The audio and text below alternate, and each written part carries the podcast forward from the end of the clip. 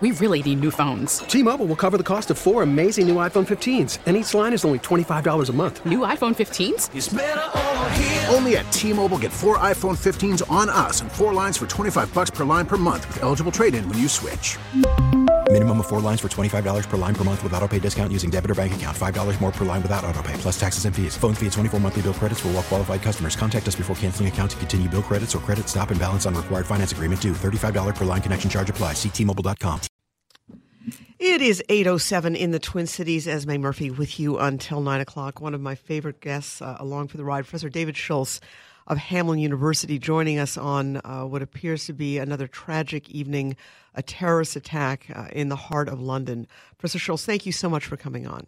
Anytime. Thanks for having me on, even though it's a terrible sort of news item to start with. Well, I, I think it's just so shocking. I, you know, you almost feel like you can't look away for 45 minutes, which, which is what I did. And then driving here, I heard Eric Nelson, you know, t- the host who preceded me, talking about this uh, and hearing the CBS News reports. I mean, it is shocking. Uh, there was two weeks ago that horrible attack at the Ariana Grande concert in Manchester. Then uh, a few weeks before that was the attack on the Westminster Bridge. It appears that this attack does have similarities to that first attack in that part of this attack involved, according to multiple reports, uh, you know, a truck plowing into uh, some pedestrians who were simply walking down a very popular, one of the most popular London attractions of all time, which is the London Bridge. Uh, within about an hour of this attack, the president tweeted that this was an example of why the United States should put into place his travel ban.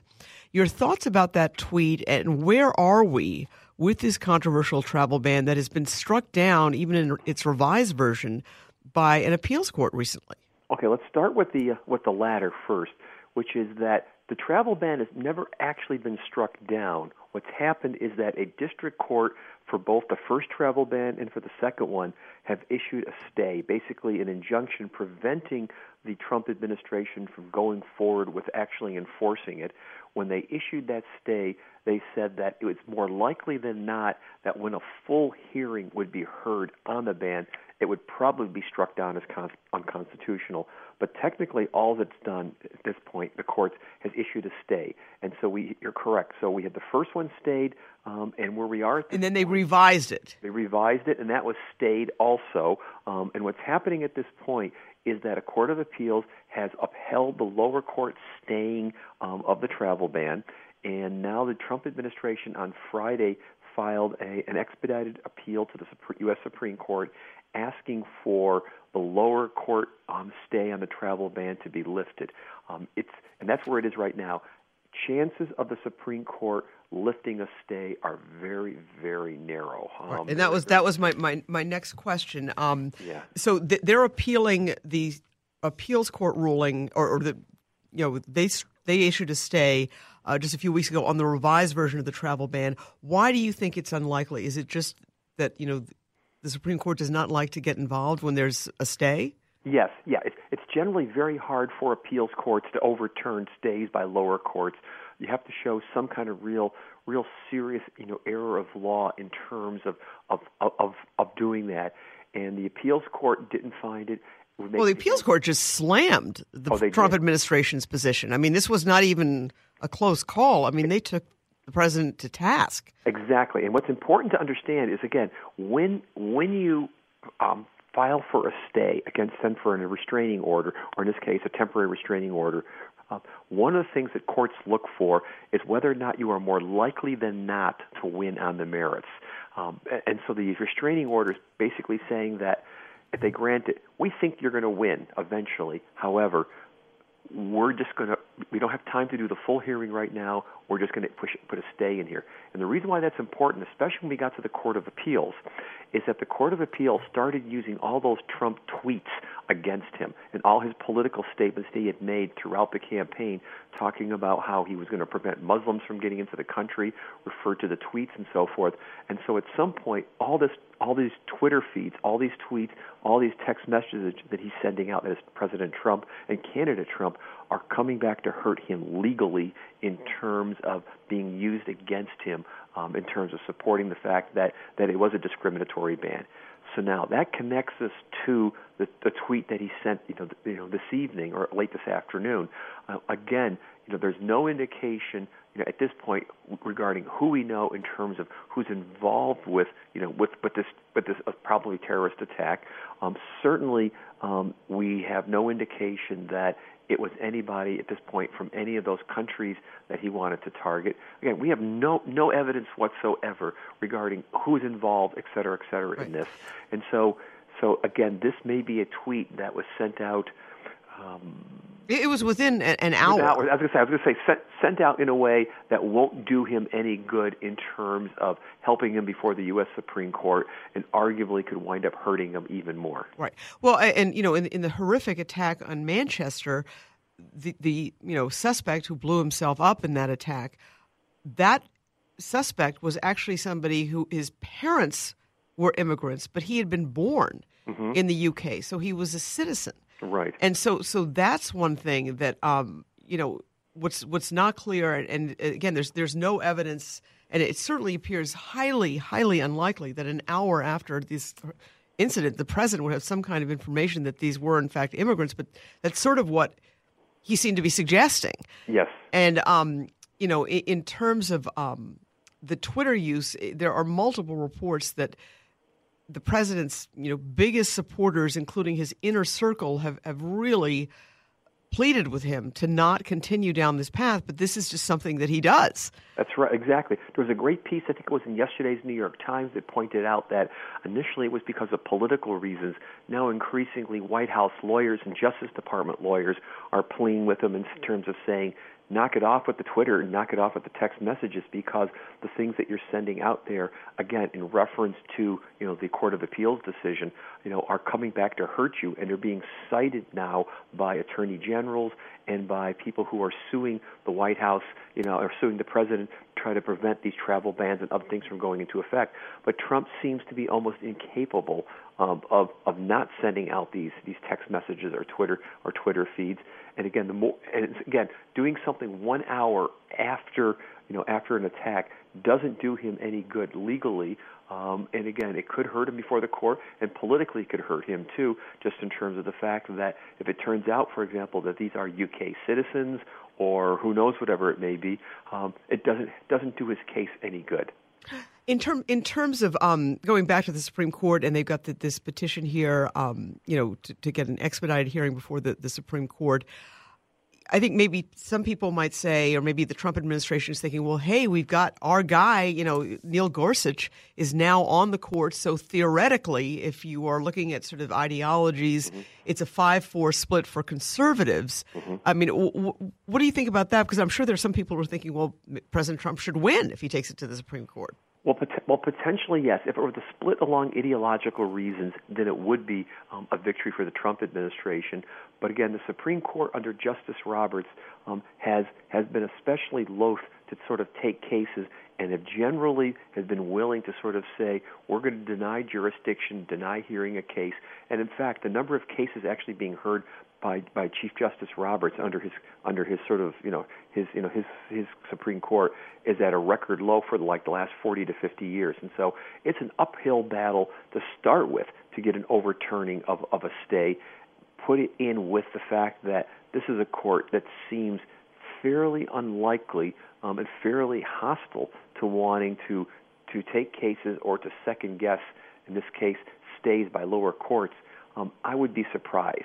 Now, there is one example that we saw, and that was um, the last case I think Justice Scalia was involved in, um, which put a stay on Obama's um, orders to place limits on emissions from coal fired plants.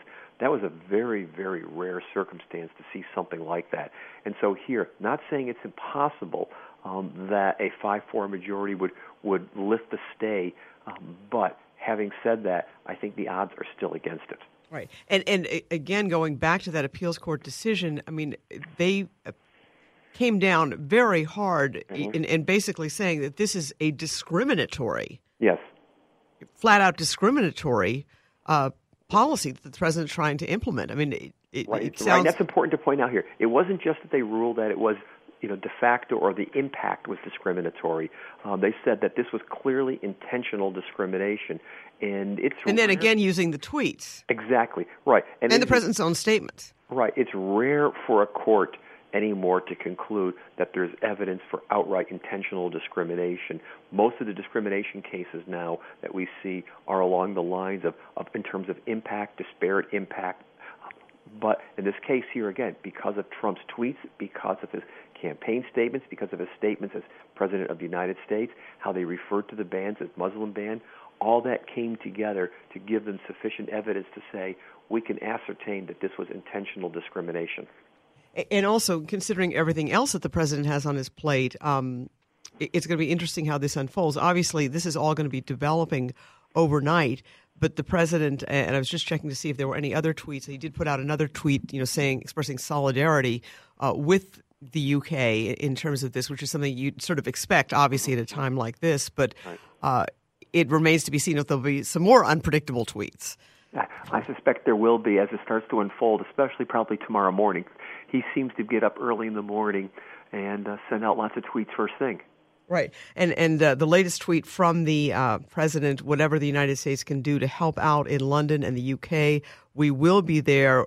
And in all caps, we are with you. God bless. The first tweet, though, that he sent out uh, is the one that, that I think is bound to raise controversy, which is quote: "We need to be smart, vigilant, and tough. We need the courts to give us back our rights. We need the travel ban as an extra level of safety." Linking this incident in in the UK to our rights and the travel ban. And obviously, this is something that is a terrifying incident. Yes, there's no question about it. But it's hard to see how he can connect all those things together there in terms of how anybody's rights are being um, infringed by the travel ban being put into place, um, when in fact that's protection of rights under the Constitution and under federal immigration law. And it's also sort of hard to figure out how um, how the the the UK incident is actually uh, connected to any type of um, possible you know terrorism in the United States, and so there's an awful lot of leaps of logic there in terms of that tweet. All right. Uh, we're chatting with Professor David Schultz. Uh, in just a few seconds here, uh, we are going to go to CBS News in London. If you are just joining us, uh, there has been what uh, Prime Minister Theresa May is calling uh, an apparent terrorist attack. There are multiple casualties, multiple people dead at three different locations in London, including the historic London Bridge. Once again, uh, here at WCCO Radio, we're monitoring the situation, but right now we do want to take you to CBS News. It is 823 here on News Radio 830 WCCO. We are going to be cutting sort of in and out to go back to the situation in London. Obviously, a lot uh, going on here, and we want to give you the latest of what appears to be a very tragic and, and frightening situation there. My, apologi- my apologies to my guest, uh, Professor David Schultz, uh, hanging in there with us on, on a, as I said, another very busy evening. Uh, want to thank you for, for sticking with us. I uh, want to ask you about uh, an enormous story that, that developed this week with the president announcing that the U.S. will drop out of this Paris Global Accord for climate change. Your thoughts on that? Well, first off, this is something tr- Trump promised that he was going to do when he was running as for president of the United States. So it shouldn't come as a surprise to anybody that at the end of the day he did that. You know, so one, he's keeping his promise for good or for bad. Two, um, what we've known is that Trump does not seem to like very much, you know, sort of you know multilateral agreements or treaties, you know, in, in general. And of course, he's also expressed significant um, concern about treaties such as NAFTA and so forth, claiming that the United States is just not getting good deals. And so, so no surprise on anything of what he's doing here. What is interesting, though, is in terms of both the international and the domestic reaction to it. Internationally, um, the United States is being condemned by just about every country in the world, um, um, which was almost every country in the world was signatory to it, except, except for, I think Nicaragua, Nicaragua, and Syria North, and North Korea. Those and North Korea, three. okay. Those are the three. So we're and now, now so it's Nicaragua, North Korea, and the United States. That's right. That's right. Not a very good group to be to be associated with here. So we're receiving significant criticism from, across the world in terms of us stepping out of that treaty. Domestically, what we're seeing is that a lot of states, cities, and even a lot of major businesses um, are saying that they want to pursue strategies on their own in terms of coming into compliance or still following with, with the Paris Accords. Uh, and so it's it's just fascinating to look at it here because Trump has clearly appealed to his base um, and has said that he's going to keep his promise to his base, and so that part we should respect him for. But in terms of how this plays out politically, um, again, another issue that'll be used by the Democrats in 018, um, and at the same time, um, another situation where Trump has sort of put the United States um, in an uncomfortable situation with our allies and many other countries from around the world. And apparently, even uh, there was a, a, split within his inner circle with his daughter Ivanka arguing to stay in. She was arguing in favor. Apparently, the Secretary of State Tillerson was also arguing for it, and so there were several people within his own administration that were arguing for it. Now, the other thing which I should mention here is that on one level, you know, it's it's it's it's significant that the United States has pulled out of, out, out of this agreement, although it was never per se binding on the United States since it hadn't been ratified as a treaty by the U.S. Senate. On another st- scale, though, we start to look at how the cost curves are starting to shift in the United States. You know, part of why Trump is doing this is he wants to help the coal industry, wants to help revive some of the you know coal manufacturing or coal mining, I should say, not manufacturing, um, across the United States. For the most part, the coal industries um, is is in a situation where it produces far fewer jobs than many of the renewables and then solar and in many ways, the use of coal is just not cost efficient the way it used to be. So I bring this up because if he thinks that, in fact, by renouncing this accord, it's going to help in terms of job production and help in terms of reviving the coal industry, there's practically no evidence that's going to suggest that it's going to have that impact whatsoever. Right. And, and, I guess, you know, obviously this is what he said on the campaign trail, so he's fulfilling basically a campaign promise. Yes. But in terms of politically, is this, you know, amidst all this turmoil, I mean, is this a, a gamble? It is a gamble because yet again, it's yet another controversy that he throws his administration into, and the more he has to sort of be on the defensive and and and have to sort of withstand the incredible criticism that he is here, including, I would say, some divisions which we're going to probably start to see soon within the Republican Party over this. And within his own administration. His own administration, the more complicated it becomes for him to what? To be successful in terms of moving parts of his legislative agenda. And again, the two things he most immediately wants to be able to do is to repeal the Affordable Care Act, put his his his plan in place. Three things. Second, he wants to get his budget through, and through he wants to do tax reform. All three of them um, are precariously or were precarious before this, and yet again, I think this decision on the Paris Accords makes it even harder for him to be able to amass the support that he needs to be able to move that those legislative agendas. And you mentioned a fascinating thing too, just that that this is really once again of his own making. Right, correct. This is not something where uh, it was thrust upon him and came from somewhere else. This is a decision that he made, and I would also say that the fact that there seemed to be um, a, a, relatively agonizing process to make this decision within his administration being very divided, and all this information is starting to come out now. Um, again, doesn't help in terms of the picture of how decision making and how policy is made within the Trump administration. And quickly, you know, in terms of the impact in, in just you know overall in terms of the worldview and obviously being criticized in so many quarters here, does this hurt his ability to achieve foreign policy goals. It does because it now puts us at, at odds with all but four, all but three other or four other countries in the world. Um, many of them, and those other countries are not exactly our allies. And right. so, among our core allies, Great Britain, Canada, France, you know, Germany, the core people who who our friends, our allies, we are now even more estranged than we were before. Coming on top of his tri- visit okay. to Europe last week, again, this is not helpful. All right, sir. We are going to break. Uh, we're going to take a break. We're going to give you some weather, and then we're also getting an update from CBS.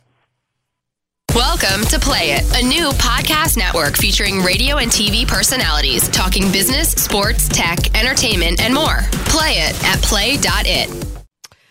It is 8:34 and currently 85 degrees in the Twin Cities. Uh, we are continuing to monitor the situation uh, from London, and we will have another report in just over 15 minutes. But right now, we're chatting with Professor David Schultz of Hamline University. Uh, I think we both wanted to switch gears here to talk about uh, what happened in the state legislature and with the governor, because there's a remarkable situation right now where it looks like the legislature is going to sue the governor. They are going to sue. Has something like this ever happened before? not for the, these kind of reasons, and I can't even think of a situation where the legislature ever actually sued the governor. Now, in 150 years, there might be a situation, but I doubt it. And so, uh, so I'm going to say that this is brand new in terms of we've ever seen before, but it's also precipitated um, by something the governor did, which I'm going to argue it was precipitated by something the legislature did. And right. so let me work backwards. Okay. Is that they are suing the governor because the governor used his line item veto um, to to um, X out the appropriation for the state legislature um, for the coming biennium. And so, so he basically is claiming that he has a constitutional authority, which he does, to use a line item veto to get rid of certain appropriations. Um, and he said that power extends to me being able to take away all the funding for the state legislature. Right. The legislature is coming back and claiming and saying that no, you don't have the right to do that. That's a violation of separation of powers, um, and we're going to sue you. Um, and on Friday, they voted to do that, or at least a committee voted to do that on party lines, and they've also designated an attorney to bring the lawsuit.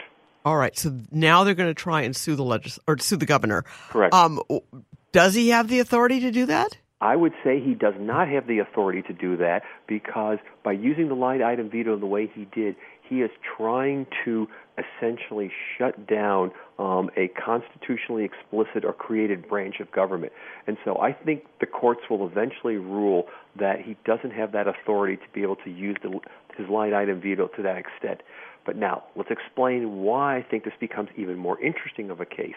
Is that in part the reason why he said he did that was in retaliation because of, of what he calls a poison pill put in the tax bill. The tax bill, which the governor had some reservations about, um, he wound up signing because within that bill was a provision that said that that that provided for the funding for the Department of Revenue, which meant had he vetoed the tax bill, the Department of Revenue would have um, lost its funding.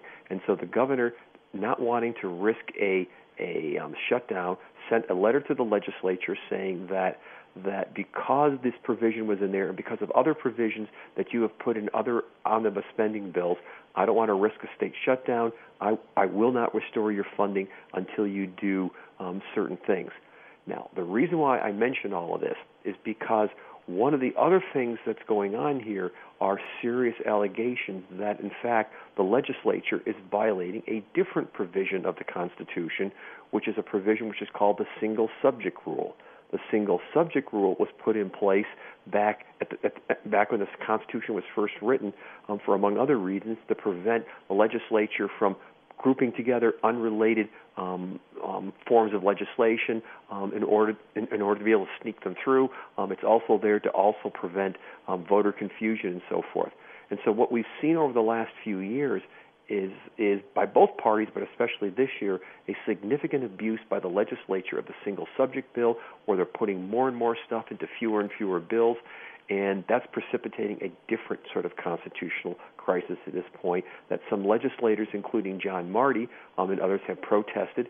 And there are stories that some legislators now might want to file suit um, charging that there is a violation of the single subject rule going on too. Wow. Okay. this, this, is, this is, this is pretty. This is pretty darn complicated. It is. Um, do you see like a judge issuing sort of a stay as this goes forward so the legislators can continue to pay and their business gets done or what happens? Well, I'm assuming that they're going to ask for a stay on the on the on the governor's um, line item veto. Um, and that that would be my assumption to give them more time to be able to argue this out.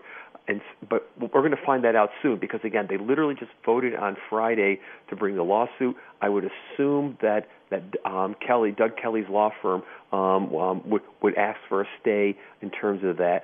The case is going to have to go to the to the Ramsey County. What I'm expecting is going to happen, it'll get filed in Ramsey County Court. Probably ask Ramsey County Court for a stay, um, assuming the court, depending on what happens, um, the case will either be argued out argued out very quickly, um, or or if a stay is actually issued, they'll be a little bit more time to be able to do something. But eventually, this is a case that's going to go up to the up to the Minnesota Supreme Court. I think more likely than not, if the only issue before the Supreme Court, Minnesota Supreme Court, is the governor's use of the legislative veto, or I mean, the line item veto, um, the governor loses. On the other hand, if there were to be a case that were also brought up on the single subject rule and those two were to come up together, then it would be kind of interesting to see what the court would do because we are looking at again a legislature that appears to be violating the single subject rule uh, in some ways forcing the governor to have to act the way he did um, although he could have opted to still veto everything. And so this becomes very very messy and complicated but but if only the issue of the of the line item veto goes before the court I think more likely than not the governor loses even though a majority of those on the Minnesota Supreme Court are his appointees. But wouldn't I mean aren't those two really distinctly separate issues? Actually, no, they're not. That that if you go back historically to the to the writing of the Minnesota Constitution into the 19th century, um, a, a gubernatorial line item veto and the single subject rule are historically limit are historically linked, and both of them were meant to deal with fears of corruption, um, or put it in my modern language now, fear of shenanigans going on in the state legislature.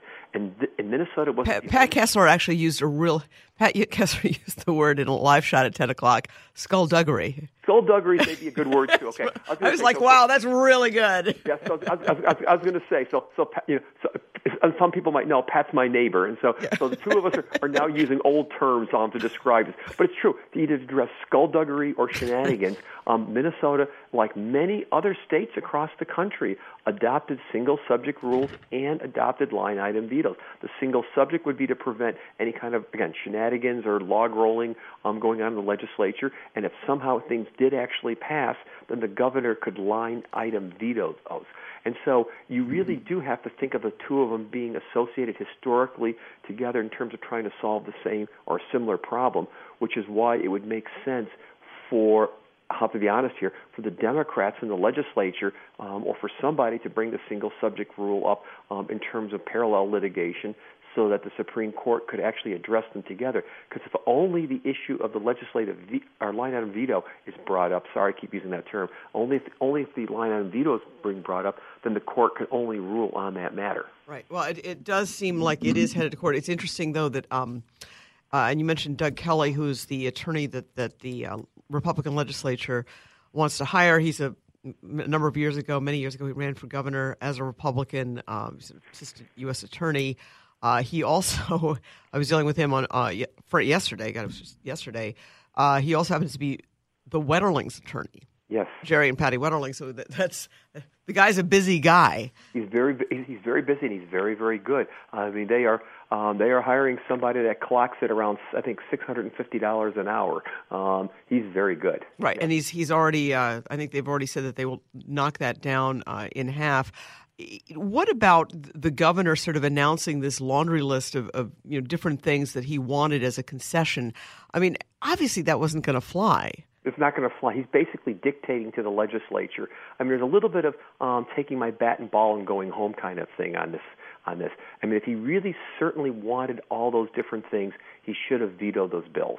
You know, the fact that he didn't, he's now telling the legislature, I'm not going to let you have any money for your operations unless you do X, Y, Z. Uh, and I certainly don't think governors can can dictate to legislatures, and that's what it's sort of coming across right now. Is that even though the governor enjoys very very high approval ratings, probably the highest he's ever had, this comes across as a um, as a strategy where it looks like he's just basically trying to order um, um, another branch of government to do exactly what he wants and I'm not sure how well that plays with the legislature. I'm not sure how eventually how well it'll play with broader Minnesotans. And, and uh, you know, it's obvious that you know there was concern though on his part that a government shutdown had to be avoided. Yes, and I think it's the and, and so he kind of carved this out and sculpted it in a way where there won't be a government shutdown, but you know, he obviously obviously a lot of thought went into this. Yes, I, I, I think a lot of thought went into it. Uh, but again, I wouldn't say as much as Uh, I would have hoped because if he actually thought about the legal implications in terms, well, he of, had to have had some lawyer advising him. Well, I think the I'm assuming that the attorney general's office um, would have had had would have been consulted in this matter because ultimately they're going to have to now defend defend the governor um, in a lawsuit against the legislature. Uh, but I can't imagine that that the that if he actually consulted the attorney general, they would have said that you're on firm legal ground in this area. Uh, because again, I just don't see, given the past legal precedents that are out there by the Minnesota Supreme Court, that it gives the power of the governor to basically shut down another branch of the government. I mean, to me, this would be no different than if the governor said, I don't like the decisions that the Minnesota Supreme Court or the judiciary is issuing. I'm just going to defund the judiciary. And that's sort of the same thing here. I don't like what the legislature is doing. Um, I'm going to sign a bunch of bills, but then shut them down until they actually do my bidding. Um, that doesn't. I don't think that plays very well in terms of, of, of a legal argument, and politically, I'm not sure how well that plays. Right, and then I think you know one of his arguments too was on this language that that would bar illegal you know people who were undocumented from getting driver's licenses. I mean, his point was this is already in the law. This is redundant. Um, it apparently is already Minnesota law. Yes, and it so is already Minnesota law. Uh, and, and, again, I come back to it that he has a laundry list in about a seven, it's about a six or seven page letter to the legislature, and all of them are are are, are depending on your political perspective, reasonable disagreements, reasonable concerns um, that the governor can express. But he, he was faced with a choice here, faced with the choice of, of either signing those bills and averting a government shut off or shutdown, um, or vetoing them and risking and risking a, a government shutdown. And again, the problem comes back to the fact that again, the legislature on one level started all of this by what I would argue is the violation of the single subject provisions. One of the things that we've seen over the last few years, and I think Pat Kessler and I talked about this about a week ago, is that if we go back about 10 years ago, 15 years, there hasn't been any change in the number of bills actually introduced by the state legislature over that 10 or 15 year period, but the number of them that are actually passed um, um, actually is dramatically lower. And it's not that they're passing fewer bills per se, is they're combining more and more of those initial bills um, into larger and larger um, bills that are violating the single subject. And they're, so they're packing them in ways that, again, our constitutional framers for the state of Minnesota did not want to see happen. Right, and you, you expect that uh, this, this Attorney General will bring that up? Well, I'm assuming the Attorney General will, will bring that should bring that up as an issue. Um, however, again, I'm not sure lacking a, a case bringing up the single subject rule um, in, in, before the court that that's going to fly. Instead, the whole case will revolve around whether or not the, the governor's line item veto has exceeded its constitutional authority in terms of, of basically shutting down another branch of the government. And if that's how the issue is going to singularly be phrased, then again, I think it's pretty likely the governor loses. All right. And does this put Lori Swanson, the attorney general, in a difficult position? Because I think most people think she's going to run for governor. And then on the other side, you've got Kurt Daudt, who's expected to run you know, or jump in eventually as on the Republican side. Yeah, I think this sort of adds to the intrigue at this point because I think it was interesting the other day that Lori Swanson was relatively mum in terms of her views on, on, on this case. And it might be simply the fact that she's keeping lawyer attorney client confidentiality and not wanting to say anything, but also it might very well be the fact that she's in a very difficult legal situation right now. Again, if she's reading the precedents in the way I'm reading the precedents at this point, the law is probably against the governor at this point, and she's in a position of having to defend the governor in a fairly untenable situation, and probably the way you don't want to go into a race for governor yourself is to lose. losing a high stakes, high profile case. On the other hand, this potentially helps um, the Speaker of the House, um, Daudt, in terms of, of if he were to prevail in this one, he looks like I think even more of a hero to the Republican base that he what he beat a governor with high approval ratings. All right, well we'll have to see how that continues to play out. Um, we are expecting here in just a, a, minute here an update from CBS News on the latest in the London uh, probe. Uh, in terms of just quickly though, uh, going forward, I mean, how long do you see this legal battle drawing out? I think it's I think it's going to go very quickly because again I think you were correct in pointing out that there ought to be some kind of request for uh, for a stay on the governor's um, um, Xing out the legislative funding for next year. But again, that doesn't kick in until July 1st, and so I essentially see most of this playing out in the next three to four, two to three weeks, three to four weeks. Um, at least in terms of the stays, in terms of the arguments on the merits, that could take a lot, a little bit longer. But I actually think this is going to move much more rapidly than many people think. All right, chatting with Professor David Schultz. We're going to take a quick break here. We are going to go to CBS News with the latest in their series of special reports on what appears to be a severe terrorist attack in London. It is uh, 8.53 here. Esme Murphy along with Professor David Schultz. Uh, covering a lot of topics here, but we want to just get some, you know, final thoughts on the situation in London, which obviously is unfolding. Uh, multiple casualties there in what is now being called a terrorist attack. Uh, there are uh, multiple fatalities, multiple people injured. There look like there are at least five suspects, five of whom may, in fact, um, have been um, five suspects. Some of them may have been killed as well. Uh, David Schultz, you're somebody who travels a great deal uh, internationally. Your thoughts about that, and more and more, I think young people, you know, you're, you're obviously a college professor, are traveling internationally. I, I mean, it, it, this is scary stuff.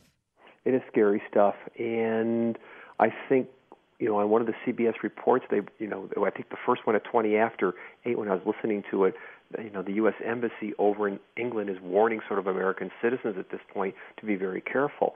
And I think that is one of the things to be thinking about here. Is let me link a couple of things together here. We've got the you know this terrorist you know what looks like a terrorist attack. You know we have also Trump pulling out of the Paris Accord, which seems to be heightening um, I think international um, um, disrespect or let us say certainly you know, isolationism, con- isolation or, con- or, or conflict. The Muslim ban, which also I think is increasing tensions between the United States and parts of the world. Um, it very well could become you know, you know, more dangerous for Americans to be travel, you know, traveling abroad. Certainly not saying um, it is, but I think it certainly becomes a concern. But it's certainly, and I know, and I, you know, I'm just back, you know, three weeks ago from, you know, from, Is, you know, from Israel. Um, I'm going to be going to China, you know, in July for two weeks to teach. You know, I know, you know, my trips that I've made recently, you know, you know, Israel, what, Lithuania, and that. I mean, the, the, security uh, there must have been extraordinary. Oh, oh, absolutely extraordinary. You know, the it was right, and it was right before the president went to Israel. Yeah, yeah. I, I think I, I think I flew out like like two days before the president flew in or something like that. I obviously didn't stay at the same hotel. I'll tell you that. Um, um, but but I was going to say is that the number of questions that I'm getting about the United States, you know, in terms of what's the United States up to, uh, are they going to be there for us? Um, in terms of defending us, uh, there's there's an awful lot of churning and an awful lot of sort of um, concerned about the United States internationally in terms of you know you know wondering you know what's this isolationist move mean and that's essentially what it is is that Trump is really sort of moving us back in the direction that we haven't seen that with Republicans since the 1950s where where Republicans took um, at least for a part of time some of the candidates a very isolationist perspective on the world and wanted to walk away from international commitments or involvement. And I'm not sure that's the best strategy for the United States because from since the Cold War to the present, it's been our active engagement across the world that has largely made the United States, um, um, or has largely created a world for the United States where we've become sort of you know the most dominant player in world politics. And by retreating from it, we're retreating from having influence over other countries around the world. Right, and and obviously with these continued attacks at, at you know in our you know at, these are our Great Britain is arguably our, our top ally. Um, it's something that, that one wonders how there appear to be tensions between the president, certainly, and Theresa May, as well as Angela Merkel, certainly uh, the new president of France, Macron. Um, it, it's it's going to be very interesting to see how this plays out. Obviously, a, a terrible tragedy here, but it doesn't seem as if the president has forged any great relationships so far with, with some of these allies. Exactly correct. That, in fact, um, he's being criticized. For, um, for also not only not forging good relationships with our allies, but embracing people such as the president, what is the Philippines, if I remember correctly, um, Duterte, you know, who in many ways is, is an autocrat. And so he seems to be praising non-democratic leaders across the world and turning his back upon some of our closest allies, you know, and that clearly, I think, has both a short-term and a longer-term corrosive impact. Especially was it earlier this week was Angela Merkel, you know, from Germany, said that perhaps the United States can no longer be dependent upon, and if the United States is going to be internationally, that is, and if the United States retreats from its international role, does that not leave a void for other countries to fill? Both but, but quickly, I mean, you know, don't you think though that there are there are supporters of the president or people who, who you know who were considering voting for him will say, listen, he talked tough on terrorism. You know, we got to listen more to the president. Yes, I think there will be supporters who say that, but it's certainly not clear that any of these strategies, in terms of saying take it a go it alone strategy, is going to do anything to make America safer. And in fact, it has really been that international cooperation, you know, started under, let's say, George Bush and continued under Barack Obama um, in terms of trying to address tra- terrorism that has actually Got prevented it. us from facing another major attack. All right, Professor David Schultz, always a pleasure. Thank you so much for staying with us on, on a pretty busy evening here as we've gotten all those updates. Uh, thank you, sir. Keep it right here on CBS and WCCO Radio. We really need new phones. T-Mobile will cover the cost of four amazing new iPhone 15s, and each line is only $25 a month. New iPhone 15s? Only at T-Mobile get four iPhone 15s on us and four lines for 25 bucks per line per month with eligible trade-in when you switch.